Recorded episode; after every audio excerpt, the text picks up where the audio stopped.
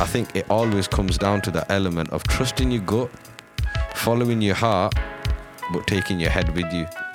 A journey of a thousand miles starts with a single step.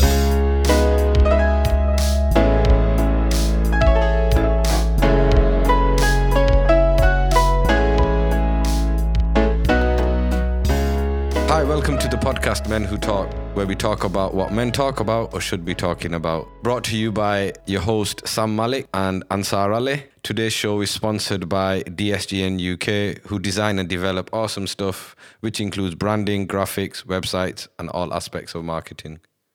Right, today we are talking about starting a new project and the mental health issues that comes with it, the stresses, the anxiety, and all the negative feeling that is associated with starting a new project. So yeah, so Ansar, what do you think is a problem when it comes to starting a new project? Where do I start? Take us, for instance, starting this podcast. It's been like eight months before we even made any concrete movement. You know, the anxiety that we go through, the fear that we feel. It's just so many different aspects that we put ourselves under to get to where we really, really want to get to. I mean, if you're using this podcast as an example, I mean, the amount of times we met and went back and forth and thinking about all the we, we thought about everything, didn't we? From the topics that we wanted to talk about to, you know, where we're going to promote it, who our listeners are going to be, and all that, which is great. But there's a fine line between thinking something over and overthinking, isn't there? I was going to ask you that. Do you think it was us planning, or were we looking for a barrier to kind of delay the start? I think some of it is when we obviously initiating even before the planning i think the planning essentially started about three four weeks ago. Before that we were just what they call initiating it. So when you're initiating something i think what you do you obviously thinking when you're thinking you're obviously thinking about both the pros and the cons. But then what happens is when you do just the thinking one thought leads to another and another and then what happens is you know sometimes we feel high about it sometimes we feel down about it.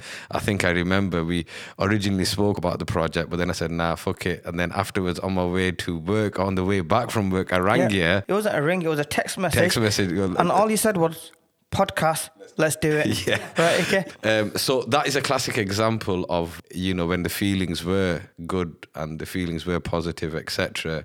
But then the times when I told you "fuck it, let's not do it," was when I was thinking about all the negatives that were associated with it as well. And you know, don't get me wrong, I think some negative thoughts do have their place. Like for example, one of the point that I'm gonna make is fear, being scared, things like fear of what people are gonna think. That, that is like, it's a big kind of thought that comes into my mind, you know, even before we started this, even today. And I'm sure there's hundreds of people, thousands go through the same kind of thought of just what will people think? You know, are we doing the right thing? Are we going to be okay? We, do we sound okay? Our podcast is the perfect example of what we're talking about, to be honest. I think some of the fear essentially is fear of the unknown. Like we don't know, we've never done a podcast before.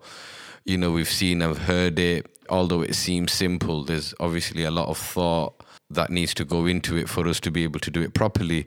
And I think with all that, you know, it obviously comes with this anxiety. And I don't think necessarily anxiety on its own is bad. It's just when we're not able to deal with it. I mean, one of the things is, you know, the fear of failure. And I think that um, if I just want to talk about myself, like the last, let's say, half a dozen of projects that I've done, there were probably ones that were outside of my, you know, usual things that I was doing, my usual comfort zone. I was trying different things out. And from those six, seven, eight, nine projects that I did, almost half failed. How did that make you feel? How did, you know, the failures in speech marks, I'm putting them in. At the time, you know, once I was able to put my ego aside, I just thought, you know, I can't give a shit about it anymore, about the project. It wasn't really like fulfilling me as an individual. I did it, I thought it was a good idea. Um, and there was a lot of reasons attached to why that failed. Things fail for three different reasons. One is failure of tactics, like what you do and the kind of how bit. Then you got the failure of strategy is the kind of plan and the process you're going to go through. And the other one is failure of vision. Like, you know, was the idea even on point in the same place. So in amongst all that, I think you know some of the previous, most recent projects that I did put my hands on failed with mixture of these different different things. And then if like for example when i was picking this podcast up that's why it was a lot of back and forth because i was thinking where is my fear of failure? Is it in the vision? Is it in like you know the you know the big picture the why we're doing it? Is it in the strategy you know like the kind of plan that we do in etc is it the failure in the tactics like the kind of individual tasks the day-to-day stuff and all that so yeah, so I think you know fear of failure is definitely a big one that stops us. Hundred percent. The way I saw it was, if we don't starting, we're failing before we even try. So what is it? You know, all these negative thoughts that come through our, you know, our mind. It's a crazy feeling. I mean, some of it is the fear of even starting, wasn't it? It was like, where do we start? Although I come from, you know, recording audio background. There's Danny off off mic and off camera. You know, we both are audio professionals. But even like doing this project, we had to think all the thoughts and all the things that are associated with starting a project like this. Like what kind of skills, what kind of knowledge do we take? Like right now, essentially, we're recording this podcast we test in our equipment which is going to be one of the solutions we'll come to in a minute. But I think the whole lack of skills and knowledge and the awareness of how to do something, it obviously plays up in your head. So, yeah, so, and, and I think this is another thing as well, which is another point. When you're feeling negative thoughts, it actually has a biological impact on your body. In an extreme scenario, it can make people ill. They're overthinking, etc. Did you say that? It paralyzes your brain, doesn't it? Yeah. It paralyzes yeah. your brain. Yeah, going back to what you just said, you know, we did a lot of research, but this part, what we're doing now, we're actually talking the anxiety that we go through yeah. to even actually come here and just talk. You know, it's a yeah. big step in itself. You know, we did all the research, but this is like throwing yourself into the deep end. And like I said, you know, some people's brain just gets paralyzed. Paralyzed, yeah. The p- paralysis by analysis. Do you want to tell us a bit more about? So paralysis by analysis is basically where you analyze something so much and where you, you where you overthink it so much that you don't know where to start. One of the reasons why anyone doesn't start a project is because they're looking for that one right step that one thing that will get it started what is that first step that you take? And i think is it the planning? Is it the preparation? Is it buying the kit? Is it you know what is it? It's not a straightforward answer obviously because we not, did we did all those individually didn't we? Yeah. I think the idea of it which we'll come to in a minute in the solution part of the show the idea of the right step whatever it is there is no fucking right step you know there's just steps that you take. So i think what essentially happens is you know you become paralyzed by all the overthinking all the planning all the preparing. Everything that we did for this show hmm. had fuck all to do with this show in a way. Now we start talking about and thinking about it. I feel like i actually did go through this paralysis analysis stuff that you're going on about. I was just talking to danny a few minutes ago. I was like dude what am i going to do it's like just be yourself. I'm like yeah, we, we're just talking. I was thinking, you know, am I going to be all right? Am I going to do this correctly? Do you think there's a solution to this, or do you think, you know, obviously you can't really, you can't control your mind, put it through the correct mindset, but you can't really control it, if you know what I mean. I mean, this is where I think where the solution is in starting this project or starting any other project is if we go back to that thing that I was talking about, the three stages of failure. The third one was that failure of vision, which is essentially like, what is your why? We've asked ourselves a lot of the times, you know, what is our why? And I think once you're able to identify and establish that, then it becomes a little bit more easier. Like one of the reasons why I thought I wanted to do this, my my why was because I'm at an age now where I've had my guard on throughout the 20s. I've acted big and hard when I've not needed to. I've protected my ego, I've protected myself, my image, and all that stuff. And then eventually, what happens over time is that becomes tiring. On that basis, that was my why that I want to speak to my peer groups and my boys and my friends and the people that I work with, chill with, associate with, particularly men, obviously because of the stigma, but also like trying to work on that issue where men find it hard to talk, which it's not simple. We'll talk we'll talk about that in another episode. Why is it that men don't talk as much or as many men don't talk? But yeah, so I think the first is that vision is finding out what is your why, why are you doing it? And I think from that you tap into your passion or if your passion is not connected to it, you refine your passion. And this is I think the last few months of us initiating this project was me refining that, trying to align my why. Yeah. Another solution, I think, again, on the vision category, start with the end in mind. So if I look at the end of this project, the end of this project will be X amount of men who listen to our show and benefit from it. The end in mind for me is where men talk more openly and freely without any stigma associated or connected to them, without having to have to act big and hard and without having to put a guard up, you know, when we're talking about a sensitive topic or an issue. So I think that's the first one. I do think it was important for us to identify why we wanted to do this and what our our why was. Myself and you, we think very similar and we have same kind of morals and end goals and it was it was a big thing for us wanting to reach the masses of men that kind of struggle to talk about things. And ultimately, you are 100% right. Because if we didn't have our why determined and identified to the point, We'd still be talking about we'd still it. be talking about what Yeah. should we do, What should we do? why should we do it, Yeah. what should we do, and how should we do it.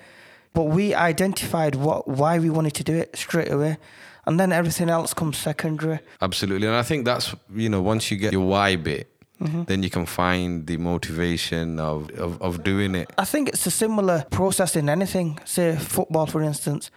You know, you need to score goals to win a game. How you get there comes secondary. You Yeah. have to score goals. That's your ultimate aim. I'm going to say this like one of my biggest why was I've got two men in my family. I can see the problem of not being able to communicate and talk, you know, not talking being the right thing. Yeah. Brush it under the Yeah, carpet. yeah, as it bottling it up and all that stuff.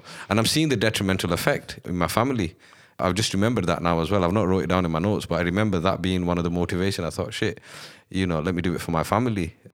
I mean, from there, and I think that's where it, it goes on to the solution. If you want, there's multiple different solutions. I think, you know, I wouldn't say there's only one solution that will fit it, but these are obviously the ones that I thought of. And I remember saying this to Danny once: when you have too many options, you don't know what to do. Limit your options. Like, let's keep it simple. Let's keep it basic. Don't overcomplicate it. Then another thing which I've done in all my project management work, and I'm treating this as a project within itself, is what they call reverse engineering. So if we go back a few minutes ago when I said about starting with the end in mind, so whatever our project outcome is, we make that into the end and then we reverse engineer it. So if I want to build a brick wall, this is what a brick wall looks like, but then let's reverse engineer it. And what I mean by that is right, okay, it needs this many bricks, it needs this bricklayer, it needs this kind of cement. So you really take out the individual tasks going backwards and you list it all down. And then once you've done that, you're able to see in certain stages. So once you've uh, reverse engineered everything, everything tends to have its own time and place. So in the world of project, you know, you've got what they call um, dependencies where one thing's connected with the other. So yeah, so I think once you've reverse engineered a monstrous task, then you know what to start with. And I think after you've done all the thinking, after you've done all the planning, after you've done everything, I think it always comes down to that element of trusting your gut, following your heart, but taking your head with you. Hmm. Yeah, hundred percent. Take our industry for instance. You know, a client comes, they want a website, they want it for that date, and this is what they want it to do. And then we'll have to go back. We'll have to do all the research, all the prep work, all the other stuff that we do within it. It's like a jigsaw, you know. You know, you see Mm. All the pieces. Yeah, all the pieces you put You have to in take them out. Yep. You have to have all the pieces laid out. Yep, but you've got the box there with Yeah. the, you know, the picture there. This is what we need to do. So let's say in a website, let's let's break that. So in a website, how many like the website you're doing for me, for example, right? In a ballpark figure, how many individual tasks do you think there was associated with that website? Probably at least 50. Right. Okay. Fifty. If you look at it, we had to, we knew what we wanted to do. We knew what look We we, knew what wanted, look it wanted, We wanted at the end. But it's getting to there. Remember that part where we had to, you know, The make the, animation. make the animation Yeah, stop. yeah, yeah, you know, yeah, that yeah. was a, So no, no, I mean, if you just use that as an example, so you got you got fifty tasks, right? The concept of reverse engineering, just to use it as a website, and I think websites are a perfect example. It's an engineering, it's an element of engineering, isn't it? So if you think about it, like for you to have started a website before you even on the go, you in your head or write it down. I don't know how you task manage. You in your head probably could envisage those fifty tasks, couldn't you? Yeah. More or less, like this is what I need to do. This is what I need to do. stage one, stage, two. two, Yeah, exactly. stage eight, stage nine. yeah, yeah, But then yeah. we'd have to fill in all the middle parts, which we did together, obviously. The content, how much content. But yeah, it goes back to what you said. You know, have the end goal in mind, and then everything else comes. comes into yeah. Yeah, yeah. I think I think that's where from the thinking, if you go back to the overthinking element, if you can turn every stress and anxiety into a task, the idea of it is we don't want to think about it. We've th- once we've thought about it, something needs to happen to that. So that needs to either turn into a task, needs to go into an agenda of an you know of a meeting, etc., or it needs to you know move out of our thought process. I think then it goes into um, the law of one percent, essentially a movement. It's making that first step, and then from there you start making progress. The idea of one percent is that you do that, and then it creates momentum. Yep, uh, that's what I was going to say. It's a positive step in the right direction. Yeah. It's a positive coping strategy, as you'd say. You know, we're, we've took our first step, and now we have to do the other 99% of what we need to do. if we look into making incremental progress, then we're not looking at the because once you've decided your why and your vision and your end goal and all that, I think it's quite important that you forget about it as well. Not necessarily forget about it, you put it aside. Like right now, we're not thinking about the 100 million subscribers that we want. We're not, are we? You know, what we're doing, we want to do a good episode. We want to get our points across. We want to have a good conversation. We're not caring about the why anymore. The why has started us off. Right now, our objective is to try and make a good episode out of this conversation that we're having. Uh, so yeah, so I think that's why it's important that once you've got the big picture, you come back to the right here, right The now. 1%. Yeah, the the one percent. Because I mean, I remember I did this keynote once in college, and I was talking about one percent. I was trying to explain to him what is one percent of Ronaldo, what is one percent of Bill Gates, what is one percent of Eminem. Like one percent might not seem much, but one percent of Ronaldo at the time was three goals per match. You know, that's quite a lot. The average that I worked out was a period of twelve months divided by how many games he played. That was his one percent. You know, so if you think about it, one percent is pretty damn good. Yeah. The, the way I see it is 1%, it might seem it might seem hardly anything. Say in the business world, right? If you are 1% ahead of your competitor, That's all it takes. That's all it takes. Yeah. Just one step forward. Just one step forward.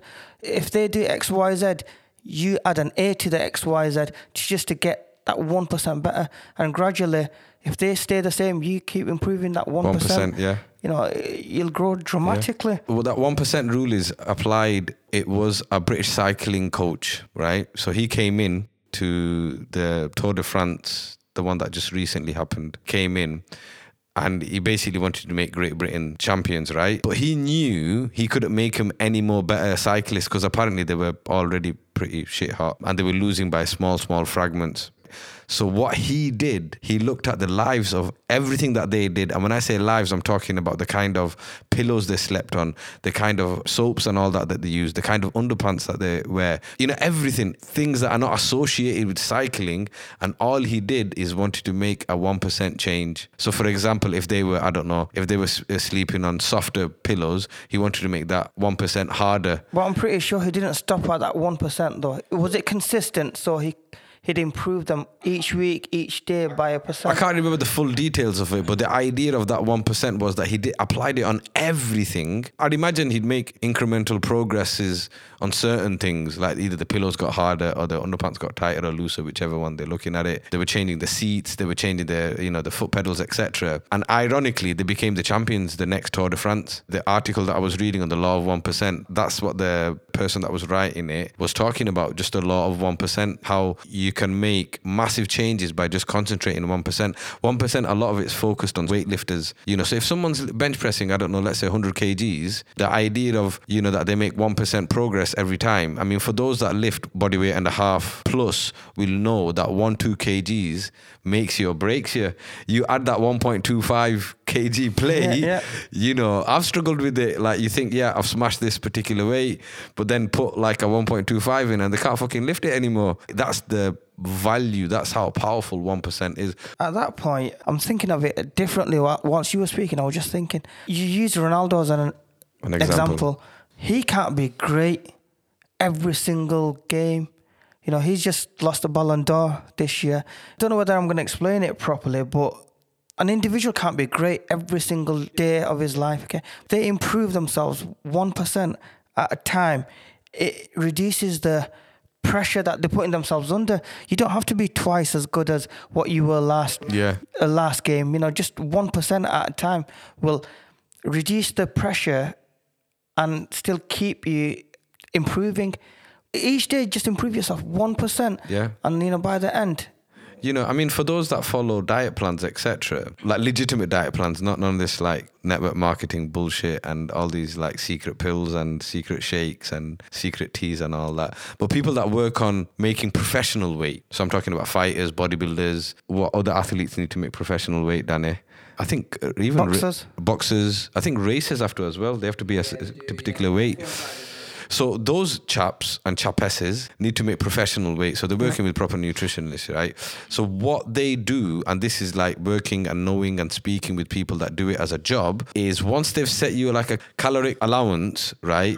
Then they work on reducing it bit by bit. Sometimes, let's say for example, someone like us around the 2000 mark, yeah, they literally they come down in stages. Like once you've hit your plateau and you're not losing no more weight at 2000 calories then they're knocking it down by 20 50 whatever you know and they're coming down bit by bit bit by bit bit by bit. They're not making a drastic change for biological reasons and psychological reasons but also at the same time they are making changes gradually going back to that incremental progress. You got the big picture in mind that you want to let's use the nutrition carry on with that example for a second you want six packs and blah blah blah and all that stuff yeah, but then you're worrying about your crunches your planks your you, you know what you're having for breakfast and you, you're you working on one those step at a time. Just like I was saying before, cut out your sugar.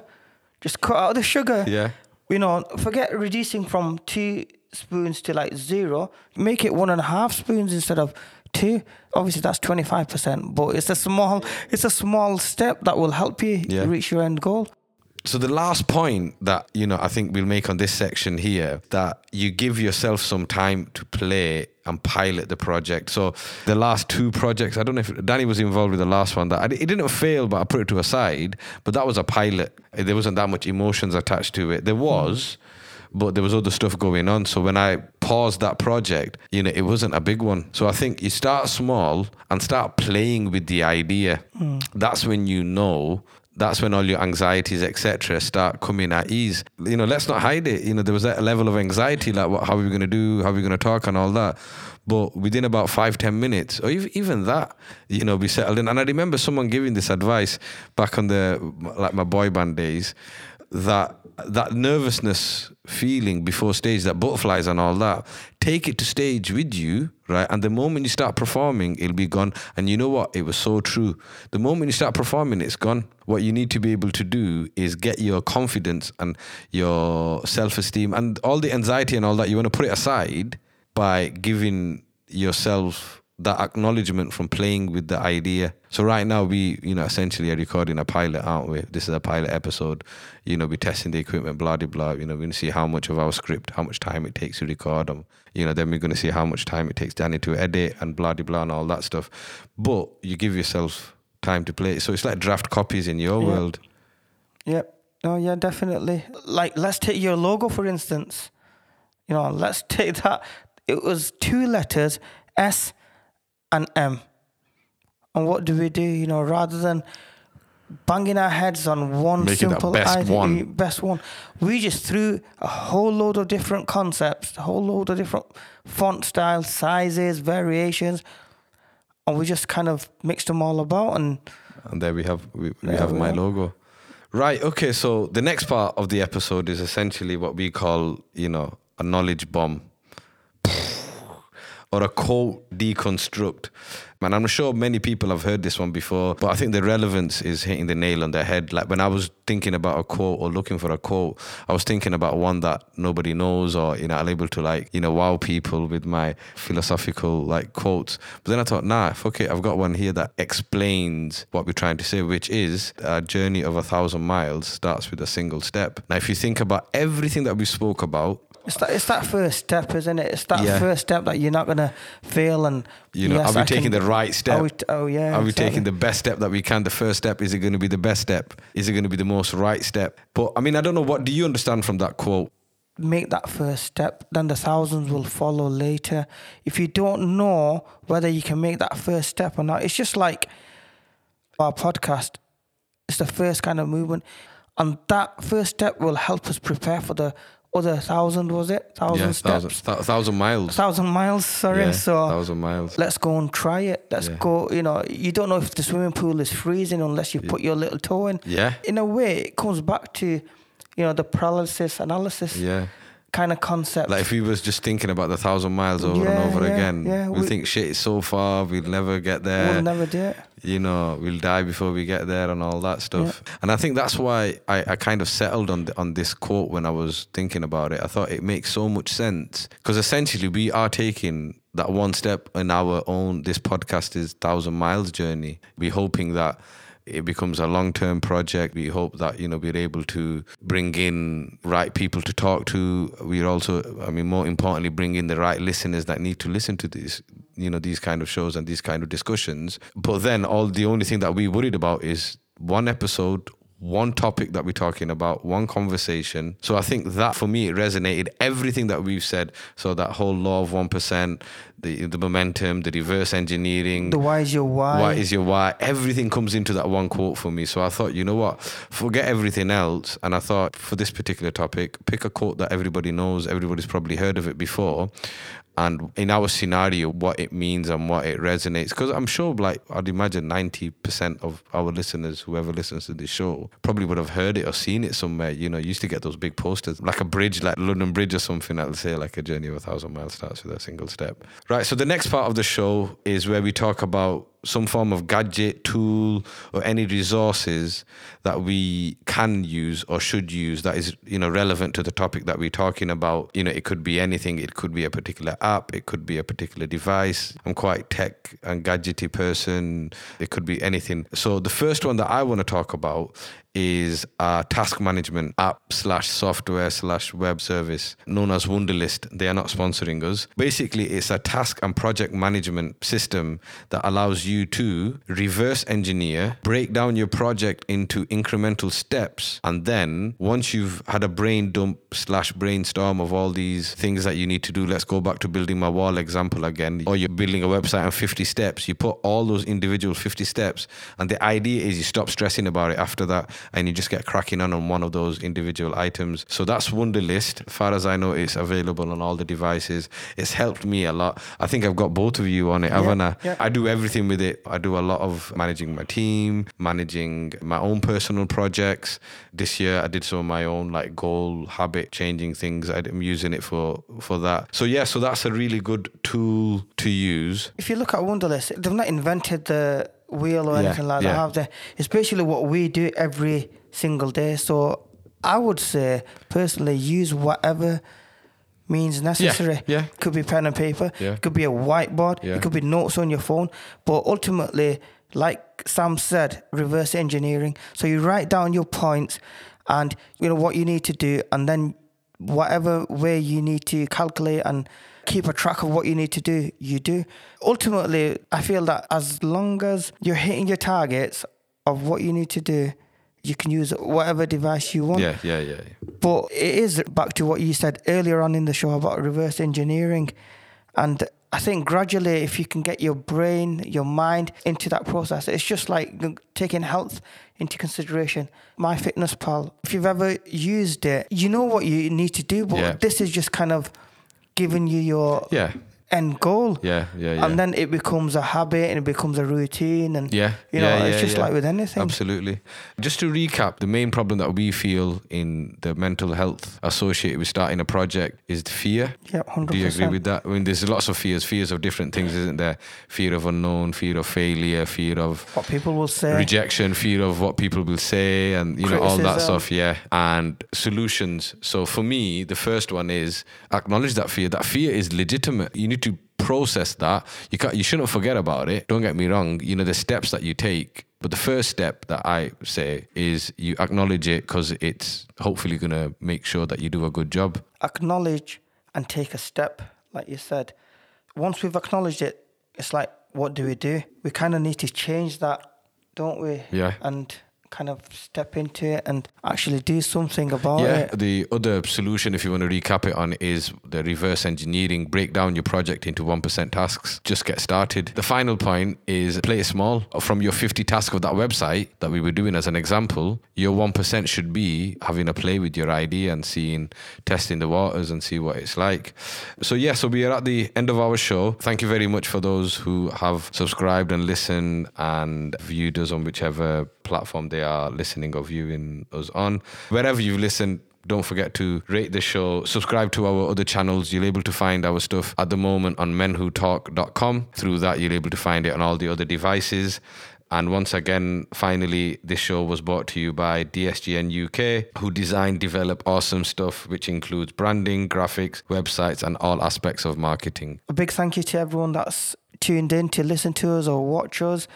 If you think that we should do anything differently, please do let us know. Like Sam said, our website is www.menwhotalk.com. All our contact details and our I thought socials. people stopped saying www because they case. always used to miss the third one. Did I say the third one? though? Ah, ah, yeah, good. Yeah, but yeah, let us know in some form of comment section. We're doing it for you guys at the end of the day, and we will take on board any feedback. Thank you. I'm Ansar signing off. And I'm Sam signing off, and Danny, who's waving off camera.